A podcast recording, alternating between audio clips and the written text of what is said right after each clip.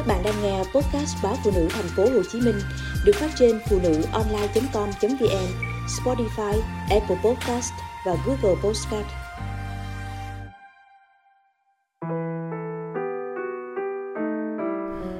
Đất đai chia cắt tình thâm, mẹ đã buông miếng đất như buông tờ giấy trắng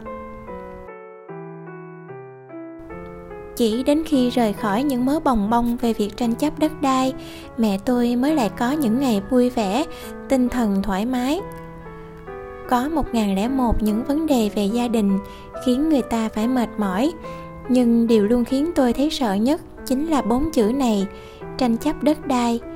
Đã chứng kiến, đã nghe, đã đọc không biết bao nhiêu bài báo về những vụ việc đau lòng.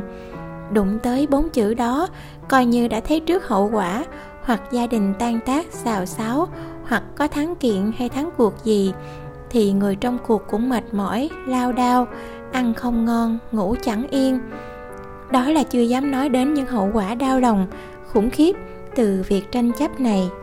Vì sợ cho nên khi chẳng may gia đình mình cũng có lúc suýt lâm vào tình cảnh ấy, tôi là người đầu tiên lên tiếng ngăn cản mẹ. Thật ra cũng không phải là việc anh em trong gia đình chúng tôi tranh giành với nhau cái gì. Mà ngược lại, người giàu có hơn còn sẵn sàng cho đất, cho tiền các em lập nghiệp. Vấn đề nằm ở chỗ, mảnh đất thuộc diện tranh chấp ấy là đất ở quê. Mẹ tôi sở hữu được từ thời ông bà ngoại sẻ đất cho con cháu ra riêng. Đất ấy khi gia đình tôi chuyển nhà đi nơi khác, mẹ để cho đứa cháu cũng nghèo tá túc. Cứ thế thời gian trôi vùng vụt qua mấy mươi năm, mẹ còn giữ giấy chủ quyền, nhưng cũng không nghĩ đến việc đòi lại đất. Chuyện bắt đầu khi vợ chồng người cháu ấy sinh tệ, đối xử không ra gì với mẹ ruột, là chị của mẹ, tôi gọi bằng gì rồi đến khi dì qua đời, gia đình họ vẫn không hối hận, vẫn đối xử tệ với họ hàng bên ngoại mẹ tôi giận quá, nghĩ rằng cần đòi đất lại cho gia đình ấy chừa cái thói hung hăng, vô ơn ngang tàn cái lý ở phần mình mọi việc hoàn toàn có thể giải quyết nhanh chóng nếu đưa ra tòa kiện tụng. Nhưng sự thật không đơn giản như thế. Những ngày bàn bạc với các con việc về quê ra xã thảo đơn kiện tụng mẹ tôi không thể nào ngủ ngon được nữa. Một người già tuổi ngoài 70 phải đối diện với những câu hỏi, những cuộc gặp mặt trao đổi từ phía chính quyền, rồi những lo lắng mệt mỏi tôi nhìn không thể nào chịu đựng nổi. Mảnh đất ấy bao năm qua không có, cả nhà tôi cũng không có vấn đề gì cả. Những năm thiếu thốn, đói khổ nhất còn không nghĩ đến việc đi đòi lại. Giờ thì ít ra kinh tế gia đình ai cũng đủ ăn, đủ mặc, đủ vui, đủ chơi. Sao lại phải vướng vào bốn chữ tranh chấp đất đai này để mà làm gì? Dẫu biết mảnh đất ấy bây giờ nếu lấy lại rồi rao bán cũng rất có giá tiền thì ai cũng cần cả.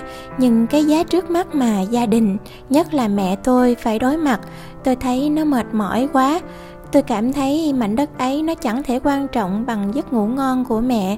Đó là chưa dám nói đến những hệ lụy nào có thể xảy đến khi mà con người ta bất chấp tình lý, khi mà trong mắt họ chỉ còn hai chữ tài sản của mình tôi đề nghị bỏ mảnh đất ấy, nhẹ nhàng như buông xuống một tờ giấy trắng. Anh em trong nhà rồi mỗi người cũng góp một câu. Cuối cùng mẹ tôi đồng ý, không kiện tụng gì nữa. Tự nhiên mọi thứ trở nên nhẹ nhàng. Những cuộc gặp mặt không còn căng thẳng, sự tức giận của mẹ rồi cũng lắng xuống.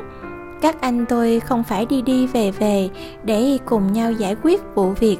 Khuôn mặt mẹ cũng giãn ra cười nhiều hơn và đã trở lại những đêm ngon giấc đất đai của mình, mồ hôi, nước mắt của mình, tất nhiên ai cũng muốn giành về.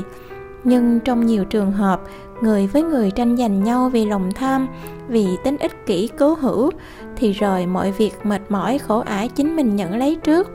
Được vạ thì má đã sưng, đòi được đất rồi cũng trầy vi tróc phẩy.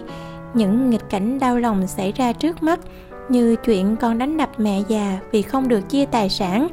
Người ngoài nghe còn thấy thắt lòng, huống gì là mẹ. Nói thì dễ, buồn mới khó, nhưng đã nhìn thấy những hậu quả đau lòng chỉ vì tranh chấp đất đai rồi, gia đình tôi đã sớm tránh cho mẹ những mệt mỏi lúc tuổi già. Ai làm sai làm quấy, tự khắc có luật nhân quả. Nghĩ như thế thôi, để thôi sân hận, trách móc mà nếu họ có sống yên ổn, vui vẻ thì thôi, cũng mừng cho họ. Cuộc đời này nghĩ dài thì quá dài, nhưng chớp mắt là đã hết trăm năm.